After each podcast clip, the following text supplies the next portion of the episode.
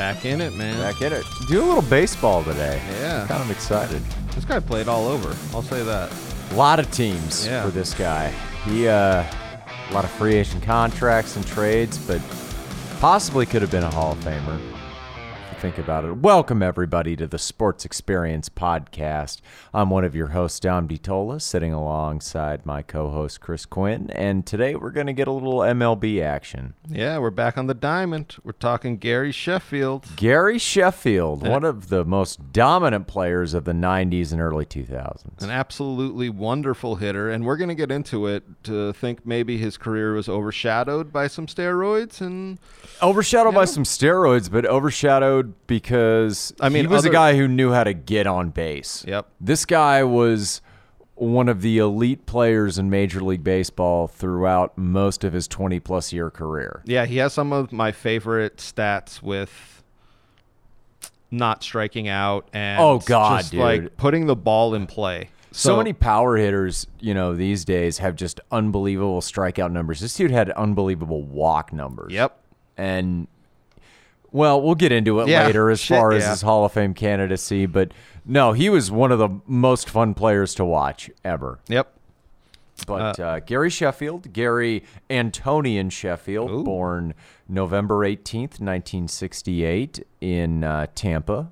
Grew up in Belmont Heights in the Ponce de Leon projects. And uh, he lived with an uncle who was uh, quite the famous baseball player, someone we've talked about on previous episodes of these podcasts. Yeah. A one uh, Dwight Gooden. Dwight Gooden, that's right. And he was- the 86 Mets. And he was what, like four or five years older? yeah, he was about four or five years older. Mhm. And I th- I saw something that said that when he was developing, essentially, um, Dwight taught him how to hit a fastball, and he held on to that forever because he had not not major league speed probably at that time, but he was a great pitcher. And Yeah. he got to bat against him when he was like 13. Yeah, what better way to learn than uh, Dwight Gooden fastball pre cocaine? Yes, Like- exactly.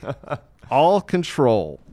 But uh, developed into a great hitter, although he early on he developed uh, quite the temp- temper tantrum and uh, issues with his attitude. And this kind of is something that goes with his career. He was very outspoken when he feels like some, he's being wronged. He's not going to be quiet. And something that might be a bit of a, a mark against him is that he doesn't keep stuff in the clubhouse. No, he doesn't keep stuff in the clubhouse. He just kind of shares it with everybody. I mean, back in Little League, he threw a bat at his coach. Yep. Um, but he was still a successful Little League player. He was on the uh, Belmont uh, All Stars. Uh, future Major League All Star uh, Derek Bell was on that team. Oh, yeah. Ty Griffin, a Cubs number one pick. And uh, they made it all the way to the Little League World Series Finals in 1980, but uh, lost, Lost to to- the Taiwanese four to three. Yep. But uh, he actually set a doubles record in Little League World Series history that stood until 2012. So I mean, you could see that this guy had some ability. Yes, definitely. And he, he shows this in high school, especially when he starts to develop more physically. I, I read that, that Yeah, because he's kind of a rail thin kid. Yep. Like, you know, burlap sack filled with wet antlers, Ooh, pretty much, nice. leading into high school. But uh, freshman year makes the varsity baseball team at uh, Hillsborough High. And then uh, by his junior season, he uh, bulks up to 175 pounds. I'm about 170 pounds right now, and I wouldn't consider that bulking up. But, well, uh, that's what I read was he was so rail thin early on that he really didn't have any power behind him, and once he put on this muscle in his junior year, it was like, oh, thank God. Yeah, I mean, I don't, I don't know how that happens Yeah. as far as, but when you watch him and his uh, iconic batting stance later, it's- where he kind of has that wide stance and then he shakes his wrist, like his wrist strength and just strength in his forearm. I mean, granted, his lower half was strong to begin with, but just you can see that powerful, violent nature that he would hit a uh, baseball with. He was quite the versatile player, though, in high school because he was not only a pitcher, um, much like his uh, uncle Dwight Gooden, get it kind of into the high 80s. He was also a very uh, prolific third baseman. Yeah, yeah. Um, finished with a 500 batting average, 15 homers, and uh, only 62 at bats, and was Gatorade National Player of the Year in 1986. I've I've heard this stat, but I couldn't confirm it. which is perfect for this podcast. but I heard a stat that he never struck out in high school, or I mean, in his senior year of high school. I'd believe that. Um, no, I mean when you look at his MLB stats, Yeah. I believe it. I would totally believe that that he never struck out because his plate discipline was off the charts fantastic. exactly, exactly, and, And- that led him to be fucking drafted number one, and well, that's he wasn't drafted number one; he was drafted round one. oh round one. Okay. Yeah, and he had said previous to this, uh, if I'm not drafted in the first round, Okay, I will go and play for University of Miami stacked program. But uh, the Milwaukee Brewers can't resist, and at number six overall, they take him in the first round.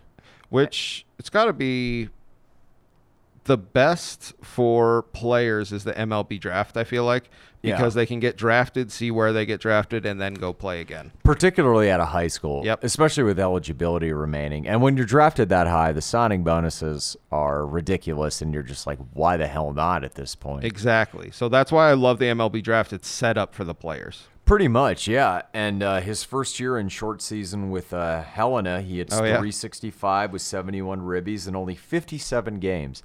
That type of run productivity is insane. And the following season, he goes to Stockton and High A and leads the league in RBIs with 103. This guy is just a run producing magnet as far as runs, runs scored, RBIs, and on base percentage.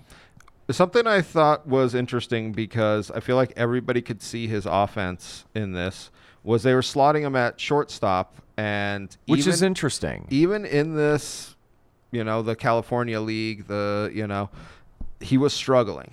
Yeah, I mean, as far as an infielder, Gary Sheffield has nothing to write home about. He has an arm to throw it across the diamond, but as far as fielding and throwing it accurately to first base, Yes. that's not what you're going to get. And it, I just always thought it was so weird because shortstop is the really the one position you don't want an error heavy player at. So, and we're going to bring it up later, but if he's struggling at this level, why wouldn't they have already moved him? Well, the thing is, during this era, especially for somebody like Sheffield, you've never seen a player like that before. It Okay, wasn't really okay. until the mid to late 90s where you started seeing the Alex Rodriguez's and the Nomar Garciaparra of these guys that and Cal Ripken was really the first of everybody of these larger, taller guys, not these slick fielding guys who hit five home runs a season Yeah. type of players. It was kind of a transitional era, and you're just figuring, well, we put our best player at shortstop, and obviously he's cleaning up at the plate. So It's yeah, it's interesting. that's his natural at the time position, so that's where we're going to play him. And by the end of 87 in the minors, he's the Brewers' number one prospect. And the Brewers at this time are a competitive team in the AL East. Yeah. They're not really breaking through, but they're finishing with above 500 records at this point. And then in 88, between El Paso and Denver, which is double and triple A, mind you, the Rockies don't have a team yet, he hits 327 with 28 homers and 118 RBIs.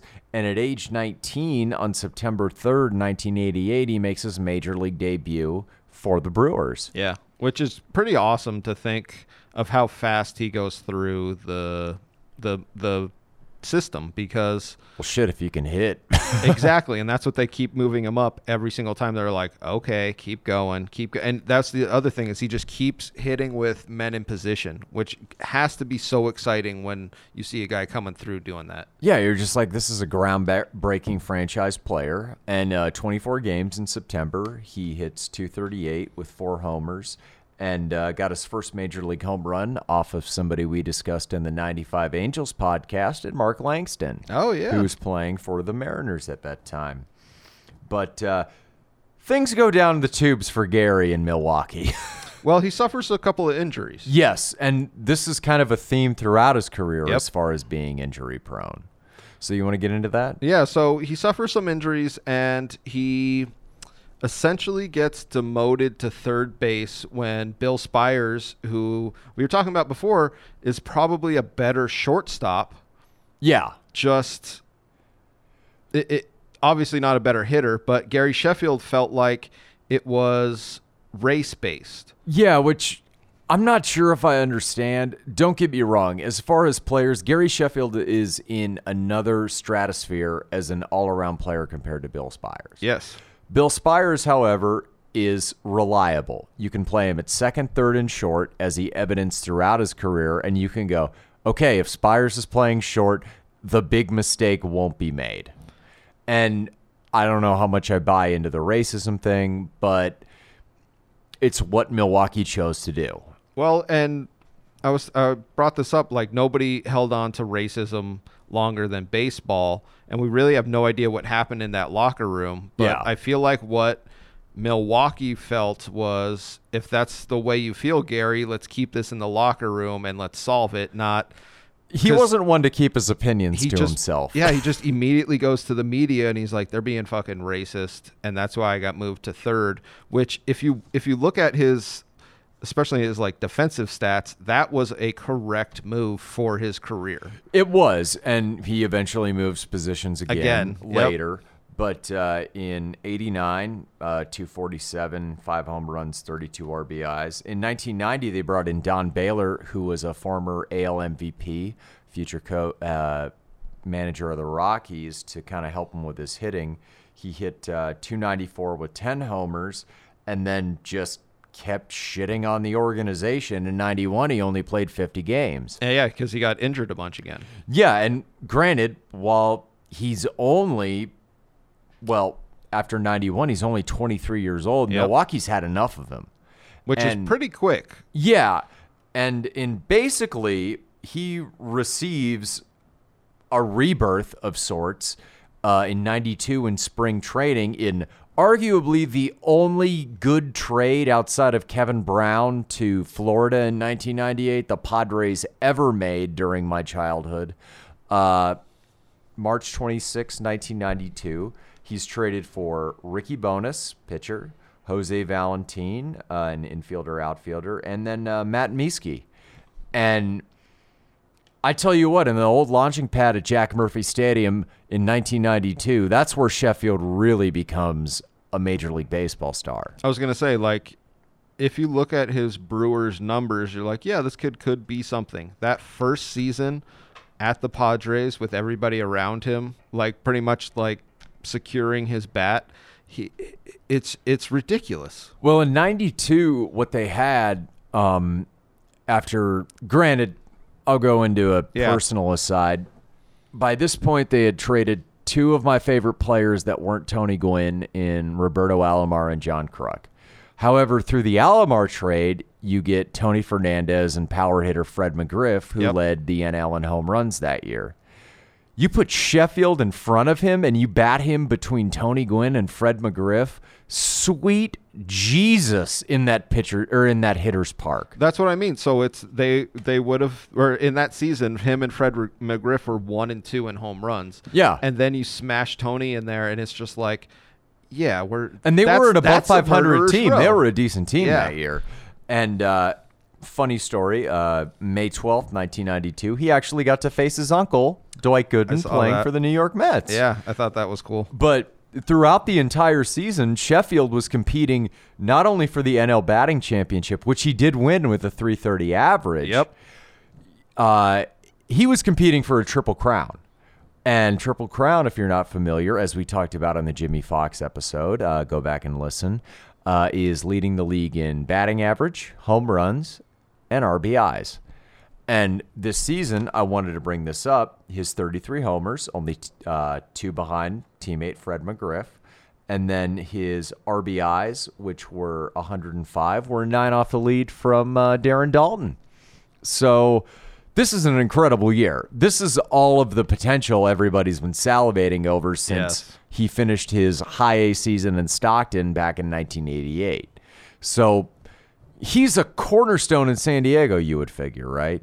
As far as, oh, he's going to be the franchise player, he's going to succeed Tony Gwynn. He was actually the first Padres player to win a batting title not named Tony Gwynn. Yeah. You take away Mark Loretta in, I think, 2004. Those are the only two people to add to the eight that Gwynn had won by himself. Well, I, I thought it was interesting because organizations like this, like the Padres, have to make these financial decisions Don't get into this, Chris. that that the fans have to hate. They're just like, you don't have an extra fifty million. Get an extra fifty million. It's not even 50 million. It's goddamn market value. How dare you say something like that to a silver slugger and someone who made the All-Star game in San Diego that year, god damn it. Well, this is what we see is these He led the NL in total bases. these teams literally become feeder systems because they can't support three or four of these gigantic contracts. But they're not gigantic contracts. You know how many hometown discounts Tony Gwynn took? And don't even That's- get me into that Fred McGriff trade. That was for a goddamn washing machine. The equivalent of a washing Yes, machine. You can look it up. It's the equivalent of a goddamn washing machine. So we get to the end of his Padres career. Uh, this is what I this is what I wanted to bring up was they felt like they needed to trade him. Yeah, because the front office had no money and Yeah. they didn't want to spend any money and break the hearts of small children living there in the San Diego area. And Uh, they didn't want to lose him to free agency. They didn't want to lose him to free agency, but what they got in return, I'm not a huge fan of. And this is, I'm not popular among Padres fans for saying this, but by the middle of the summer, he was hitting 295 and 10 home runs. June 24th, 1993, three days before my sixth birthday, they traded him to the Florida Marlins for a couple of relief pitchers and Trevor Hoffman. That's what you get in return? Granted, the McGriff trade was even more horrendous, but that's all you get? A guy who can save 40 games for 10 years for a team that wins 70? Go fuck yourselves, Padres! It's very fucking true when you look at these trades throughout, especially this era. It's almost like they really don't understand market value of their players. No, they have no idea. They're It's just so looking weird. to unload them because they know if they hold on to them past a certain day, they're going to have to pay them, and the trade value will be somehow even shittier, which makes absolutely no sense. Exactly. But- and then th- that's the other thing is the I feel like the other teams know this too, and they're just like, yeah, we'll give you shit for him. It, it, it's such a horrible, yeah, fuck, man. Well, he made the All Star team with That- Florida that yep. year because he was fucking killing it. And at the end of the year, Florida gives him a four year deal, which makes complete and total sense because you bring a Floridian home Yes. who wants to play in Florida, wants to be part of this team that's accumulating a shit ton of young talent that's very. They're they- not good, but they're on the cusp. And they make him the the highest paid third baseman in, in the league for at least you know five minutes or whatever it is. Yeah, but, however MLB goes. Yeah, but that's the thing that San Diego just wouldn't do, and this is why it's going to stab Dom right in the heart You cheap bastards! because we literally see this fucking guy take this shit organization He to a World Series. won the batting title. He won the goddamn batting title. Oh my god, Uh, it's so I'm sorry, but 94 is kind of injury plagued for him, and they move him to right field, which is kind of a godsend for his career if you want to go into that. Yes, yes, definitely. Because I felt like everybody realized he always struggled on defense. And then, and I don't know what it was with the Marlins. I don't know if you, like, did they just have a better third baseman? Um, at that time, uh, probably not, but they saw his athletic ability and they were like, okay, well, he has a cannon for an arm. That's and he's super athletic. And you always put your best athlete as far as throwing in the outfield, not necessarily defense. That's where the center fielder plays as far as range.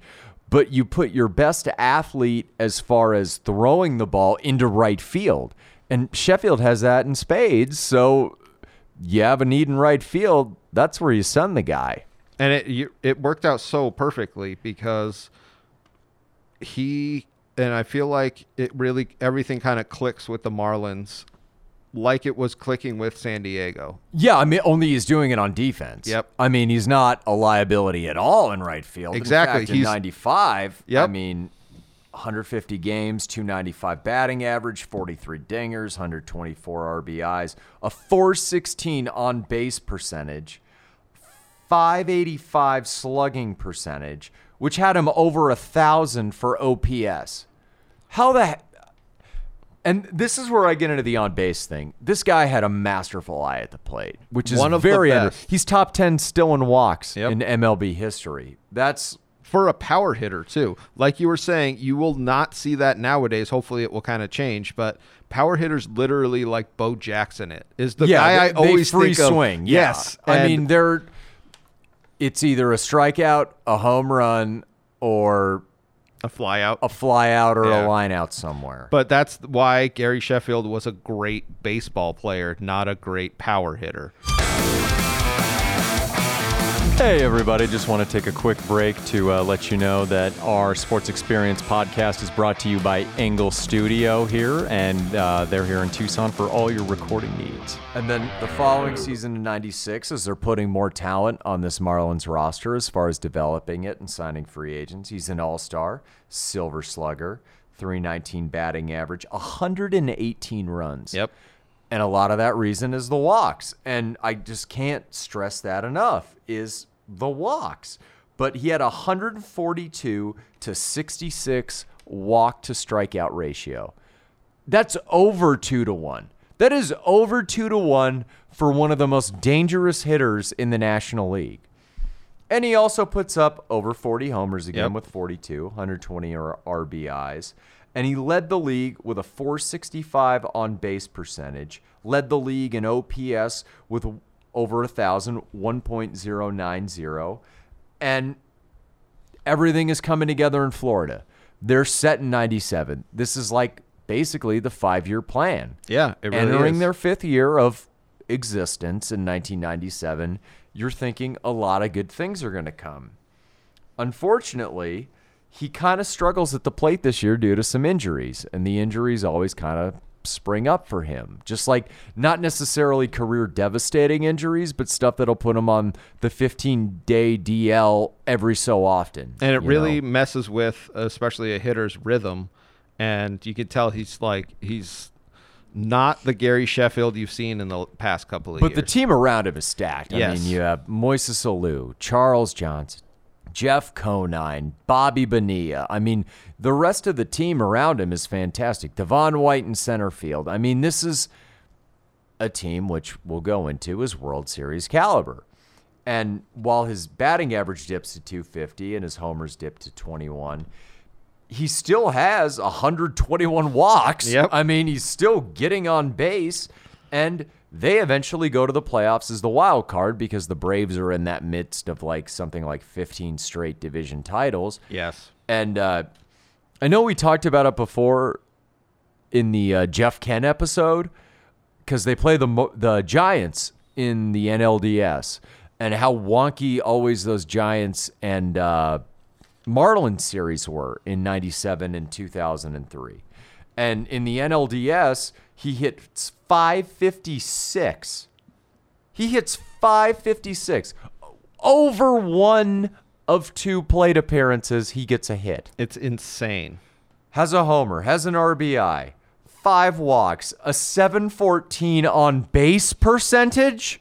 Dear Christ, slugging a thousand. Can you even imagine being the opposition pitchers? You're just like, well, one of these one of these next two are going to be hit. When you slug a, thousand, thousand? across the board, do you know what that means statistically? You're basically getting a single in every single at bat that you come up. That is unfucking believable. Granted, in playoff base like in, you know. granted, it's a three game series because the Marlins sweep them three to zero, but I don't care who the hell you are at any level of baseball. You slug a thousand in three straight games, pretty goddamn incredible. But then they go to the NLCS where they have to play the Braves.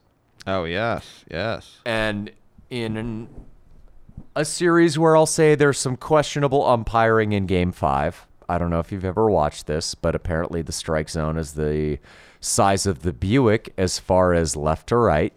Um, they end up beating arguably one of the best pitching staffs of the 90s because you have John Smoltz, Greg Maddux, um, Tom Glavine, and Denny Neagle Oh, yeah. and they win 4 2. They win the series four games to two. Sheffield has a solid series, 275 average, a homer, uh, scored six runs, seven walks, and they make the World Series as a wild card. And guess what happens to Gary Sheffield? Goes off again. Yes. so they make the the World Series against the Indians. Arguably, I would say if you ranked World Series, I would probably put that Twins Braves one at number one. Yes. From 91, we talked about in our Kirby Puckett episode. Indians Marlins of 97 is no lower than top five as far as excitement, as far as duration of series, as far as just how amazing it truly was. And I'll tell you what I found awesome about this is up until when he moves to right field, he's kind of looked at as a liability on defense. Yeah. In this World Series, he has the play of the series Yes, he does. defense. Yep. And you're just like, that's what's up. That's where he should have been playing since the minor leagues. Yes, because literally his arm and, like you said, his athleticism, it, it's just everything should be used in that, you know, capacity as a Yeah. right fielder. Which is funny because the Padres and Brewers just never figured it out. No. I'll give San Diego a pass because Tony Gwynn is playing right field, but you couldn't have moved him to left. You you couldn't have done that. Yeah. But yeah, they end up winning this World Series in dramatic fashion. Uh, you know, walk off hit by Edgar Renteria.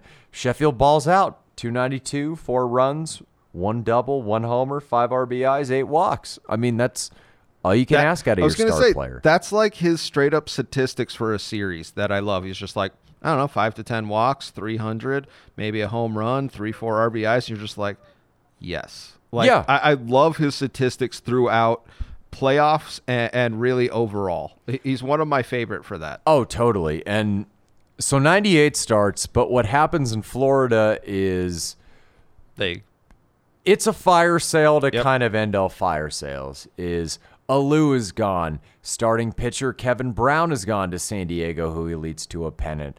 I mean, Devon White goes to Arizona. Um, I don't think he was an expansion draft. He was just a free agent. They just said, fuck it, let him walk. Damn. I mean, their entire roster was essentially napalmed. well, they were like, we just won. Let's not pay any of this contract money in the next five years. Yeah, and that's exactly what happened. But Sheffield stays on because he's still under contract. And uh, by May of that year, he had talked to his manager, Jim Leyland, who he actually probably the only manager he seemed to have a cro- close relationship with. Yes. Like before game seven, apparently Sheffield had said, because Leyland was a lifetime minor league player, he said, let's go fucking win this one for the guy that rode all those buses. Yeah. Like, Because that's awesome. and Sheffield's in kind of a weird position because he's like, no, I'm happy playing here in Miami. I enjoy it. I don't give any sort of shit about. Granted, I don't like the fact that they burn this franchise to the ground, but by that same token, I like playing for Jim Leyland. And Jim Leyland basically went up to him, according to Sheffield, and said, like, no, they're selling everybody off. I'm not going to be here by the end of this season. And my or not Miami, they're Florida still at this time. Yep. May 14th, 1998, he's traded to the Dodgers. And this is a very interesting and famous trade because what Florida does is trade for Mike Piazza, who spends 3 weeks with Florida essentially before the trade deadline. And Sheffield, who's an all-star, is in a weird spot because he doesn't want to leave Florida and he has a no trade clause. So the Marlins basically have to play some salary Tetris with him as well as the Dodgers to make this trade even go through. Sheffield's the last sticking point of it because he's like holding firm as the last guy going, no, this isn't going to happen. Yeah. And what ends up happening in this whole shit show of a trade, Mike Piazza and Todd Zeile go to the Marlins, and it's Manuel Barrios, Charles Johnson, all star and gold glove catcher for the Marlins, Bobby Bonilla, Yep. and fourth outfielder Jim Eisenreich, along with Sheffield, go to the Dodgers. And it doesn't matter much to Sheffield after all his demands are met and knowing Leyland isn't coming back, that he ends up playing in LA for an extended period of time. Yeah, well, I, I found it interesting that, and we, I say this again, that clubs let these top guys go for not nothing, because I mean, obviously Piazza was whatever, but like Piazza's a Hall of Famer, but Yeah. they only had him for three weeks. exactly Yeah. for for not an assurance. You know what I mean? Like it, Yeah. it's it's such weird moves by by ball clubs. It's almost like guys don't mean anything. No, they they don't mean shit. It's Yeah. just a matter of moving the money around and whether your the f- bookkeeper yeah, can do it correctly. The financial Tetris that is so weird because, I mean, he's still a top top player. I mean, he plays for the Dodgers for what three and a half years. So Yeah, and he balls out. I mean, after he gets to LA, his stats just improve. He hits Yeah. 302, 22 homers, over 80 RBIs. He has 20 steals and 95 walks. I thought the steals were interesting. It's the first time since I think his rookie career or something that he had twenty steals. And then oddly enough, down the line he has another 20 steals he's Yeah. not a he's a good base runner, but he's not like someone you go, "Oh, this guy's going to be a, you know, a, speed demon on the base paths." So 99 to 2000 though is when he really starts balling out for the Dodgers. Unfortunately, the Dodgers aren't very good during this era. but they're and brought this up. They're just like burning cash on not Oh, good players. They are like almost the Mets of this era, the Dodgers. I know after 98, after Kevin Brown balled out on the postseason for the Padres, because he was only on a one year deal, they traded future All Star first baseman. But granted, they won the pennant, so I'm not mad. They traded uh, Derrek Lee. It was just a one for one deal where Yeah. the Marlins were like, oh, we're shedding all this fucking payroll. Let's get something of value in return. Fuck you, Padres. But he was their only good uh, first round pick that signed of that era, which includes Todd Helton when he was backing up Peyton Manning at Tennessee and Troy Glaus, future All Star for the Angels, who didn't sign because they didn't want to give money. I'm sorry to go on that angry aside, but back to Sheffield, 99 to uh, 2001. Two time All Star in those three years, 312 batting average, 113 homers. That's insane yeah. for your right fielder. 310 RBIs, 296 walks in three seasons. Yes. Good lord. Yes, and, and this is what I love about him is I feel like he had these stats for 20 years. He really did. and that's what I love about him is his plate discipline never wavered. I hate to be repetitive, but like watching baseball now, you just don't see this garbage. Well, I'll tell you I what. shouldn't even we're call gonna it bring garbage. it up. The play now is garbage. You don't see this magnificence Yes. in the batter's box. We're gonna bring it up uh, in his retirement because he has some choice words. So But during, oh yes, absolutely. But I just want to say this: of three years in his prime, basically his age 31 to uh, 32 seasons, so 30, 31, 32. yep, He has a over 1,000 OPS. Good God! But can you imagine if the Dodgers knew what they were doing in that era? I mean, they're spending money like a drunk guy on payday at a strip club at this point. Fucking a. I wish they were doing that now. Granted, they're in third place, I believe, but uh, he didn't. He didn't like the Dodgers organization though. So- by the end of his career, Now we're doubling back to this where everybody in the organization feels like you should be keeping shit in in the clubhouse and he just literally goes to the media and he's just like the Dodgers are garbage. They don't know how to spend money and you're just like, "Oh, this is our star." and he right was fielder." criticizing teammates. Like I mean, he just did. He was honey badger. He didn't give a shit. No, he just flat out went off. and, And, the Dodgers had enough. Yeah, I mean, they basically had enough by the end of the 2001 season, despite his incredible stats and productivity. That uh, January 15th, 2002.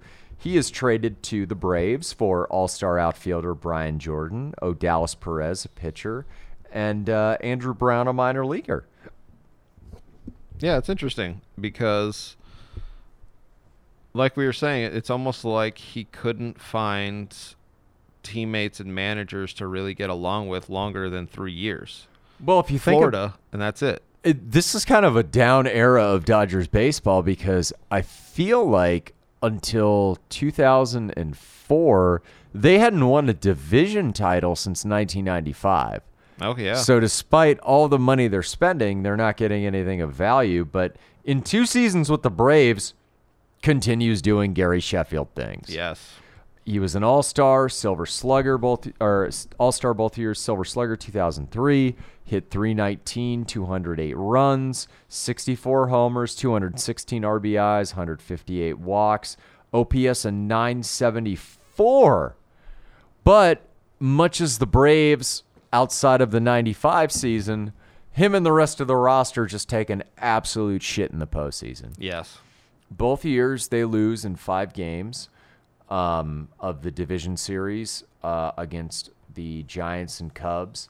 And he was one for 16 against the Giants and two for 14 against the Cubs. And this is rare for his postseason play because he normally steps up a- and has a good postseason. But like you said, the Braves all throughout these two years were just horrible in the postseason. Yeah, they, they completely tanked. And who knows what they could have done. But uh, by that point, his contract has expired. And uh, December 19th of 2003, he signs a three-year, $39 million deal with the evil empire and the New York Yankees. This this one's when the Yankees are just pretty much snatching up any free agent that's out there. So I, I remember him playing for the Yankees in this era, especially because it, it was such a like Yankees move. yes, it was such a Yankees move. He's just like, oh shit, they got Gary Sheffield now. Let's get this 36 year old who's still knocking it out of the park at this point. And uh, 2004, he had an incredible year. Possibly should have won the MVP. He finished second uh, to Vladimir Guerrero. Yeah. All star Silver Slugger, 290 through 36 homers, 121 RBIs, 117 runs, 30 doubles, 92 walks, and over a 900 OPS. And still perform well in the postseason. Unfortunately, because he hit 333 with one homer and five RBIs, they are the first and only team in MLB history to lose a 3 to 0 postseason lead in a best of seven series. Yeah, uh, against the man we had just talked about, old Curt Schilling. Old Curt Schilling. I wonder how he's doing now. Yeah. Old, uh, I'm gonna be your mayor, Curt Schilling. Oh, yes. But yeah, they they run into uh, the one of the most unluckiest series because if you think about it, the winner of that series was going to go on and win the World Series. Just those those I were the teams. Exactly. Uh, 2005 does just as well as an All Star and Silver Slugger, but uh, 2006 that's when the injury comes. Uh, combined, he hit 293 with 40 homers, uh, but now he's 38, and after an ALDS exit in 2006. He's pretty much expendable by the Yankees after signing that club option. Well, they don't want to have his huge contract for this old man, which is su- this is the other. It's such another Yankees move where they're Yeah. like, "Uh, Well, we he's need- 38. we need to dump this old man on another organization, and another organization's like, all right, we'll pick him up. Fuck it. And November of that year, he's traded to the uh, Tigers, who had just won the uh, AL pennant because he lost his job because he was hurt in 06 to uh, midseason acquisition Bobby Abreu. Oh yeah, So he goes to Detroit um, and uh, does a decent job in 2007, 2008.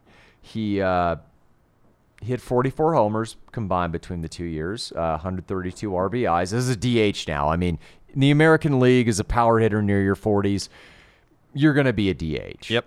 And uh, he stole 22 bases, though, in 2007, which I brought up before, which I found so interesting. And then uh, November 8th, 2008, um, he was, uh, what was I going to say? Not November 8th. Uh, in 2007, 2008, he not only hit the 249,999th home run, he hit the 250,000th home run in Um, MLB history. on uh, back-to-back plate appearances. yes, he did. So- Gio Gonzalez. It, it's quite a iconic moment in MLB history And, that uh, he has. Yeah, he ended 2008, oddly enough. I'll still remember this with 499 home runs. And then the Tigers said, "You know what? We're not going to bring you back for our DH," No mas. which I felt like was kind of messed up, but as an organization, you kind of just have to do stuff like that. So that's when he goes to the Mets. Yeah, into spring training 2009, signs with the Mets. Um, and then on April 17th, he hits his 500th homer, Yep. which I think is pretty incredible. That's a milestone for anybody, regardless of anything. And uh, 25th guy in MLB history to do it. And he was only the third player at the time in MLB history to hit a home run before the age of 20 and then after the age of 40 Yep. and he joined Ty Cobb and Rusty Staub, and I believe Alex Rodriguez Was the one that- last one yeah. to do it. But uh, by the end of the year, he is showing his age because he's 40. 41, Yeah. 42, and then uh, didn't play in 2010. In 2011, he uh, retired from Major League Baseball. Yeah, yeah. after an absolutely stellar career. Let me just say. I mean, he anybody hitting over 500 home runs with the walk numbers he had and the batting average and the World Series and everything. That was pretty fantastic because he hit 292, scored over 1,600 runs, almost 2,700 hits, 509 home runs, almost 1,700 RBIs, almost 1,500 walks, and a Yes. 393 on base percentage. Those are Cooperstown numbers. Oh, 100%. But then we get into the post, uh, you know, post career stuff. I mean, doesn't matter that he's a nine time All Star, five time Silver Slugger, one time World Series, and one time batting champion. He has some issues. Not necessarily terrible, but stuff that could bar him from the Hall of Fame. Which is silly when you really think about it. Yeah, I think he's a sports agent now. Yeah, he is. Yeah, Yeah. representing players. He uh, in the Mitchell report and uh, the Game of Shadows book, wrote by Mark Fainaru-Wada and Lance Williams. Um, there was some bookkeeping done in the old Balco case. Balco, if you're not familiar, is the uh, Barry Bonds steroid scandal.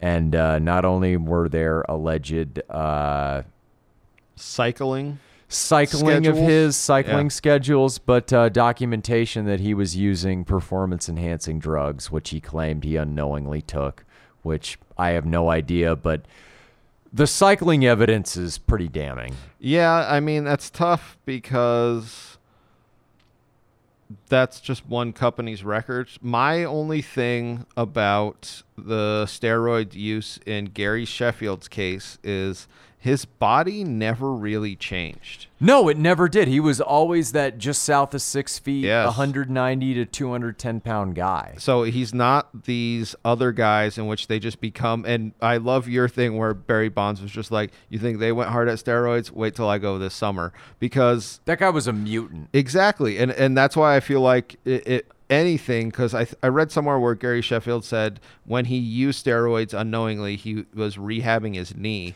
And a lot of people take. I mean, any doctor for non, you know, professional athletes will give patients HGH and steroids. And what he said was, I didn't get more power from my knee coming back; it just came back quicker, and that's uh, and that was over. So for me, I don't think you ever use steroids in the way that we fucking vilify these guys and should vilify them, and that's why I feel like Gary Sheffield should be in Cooperstown without a doubt. Take away his pre 2001 stats, and you can make a decent yeah, conversation. I don't know if it's as strong as Clemens or Bonds, but But it's still it's he still has a to be in there. conversation. Yeah. Yes, exactly.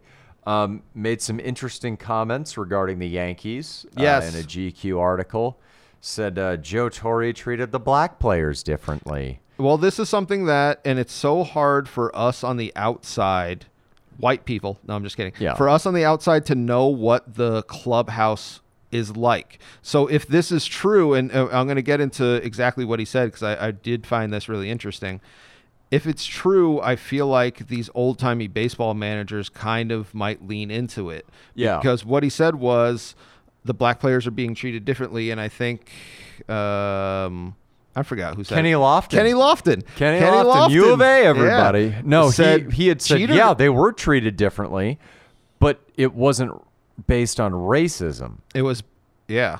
But I loved his comment about Derek Jeter, though, because Derek Jeter is half black, half white, and he, they had said, well, what about Derek Jeter? And he's like, oh, he's not all the way black. Well, he just said he's not black enough to get the kind of racism we were getting, Yeah. which I it's kind of a fucked up statement, but might have been true. That's the thing is we have no idea what happened in the clubhouse because this is something that he kind of kept reiterating. Well, that was the HBO Real Sports, the GQ interview. Oh, on okay. The why there's less black people than Oh, yeah. Latinos in baseball. and that that was he was talking shit on the Tigers on that one. yeah, because he was like, Latinos are supposedly easier to control because you can just send them right back across the island. Yeah. you know. Well, it's just it's inappropriate comments. Very How inappropriate comments, yeah. And then he sat out the World Baseball Classic in 2006. Said, uh, "I get paid when the games are real." Yeah. basically. Basically. Yeah, like I get paid when I'm contractually obligated. But uh, yeah, Gary Sheffield, very interesting career. What one, One, of my thing, favorite players growing up. one last thing I saw him recently Oh, please, let's get into this. Oh Because God, they I asked him- fucking love it. what he thought of the current state of baseball. Yeah. And he torched it. Yeah, Which I it, it this is the thing I was reading about like what he was saying I was just like okay. Okay.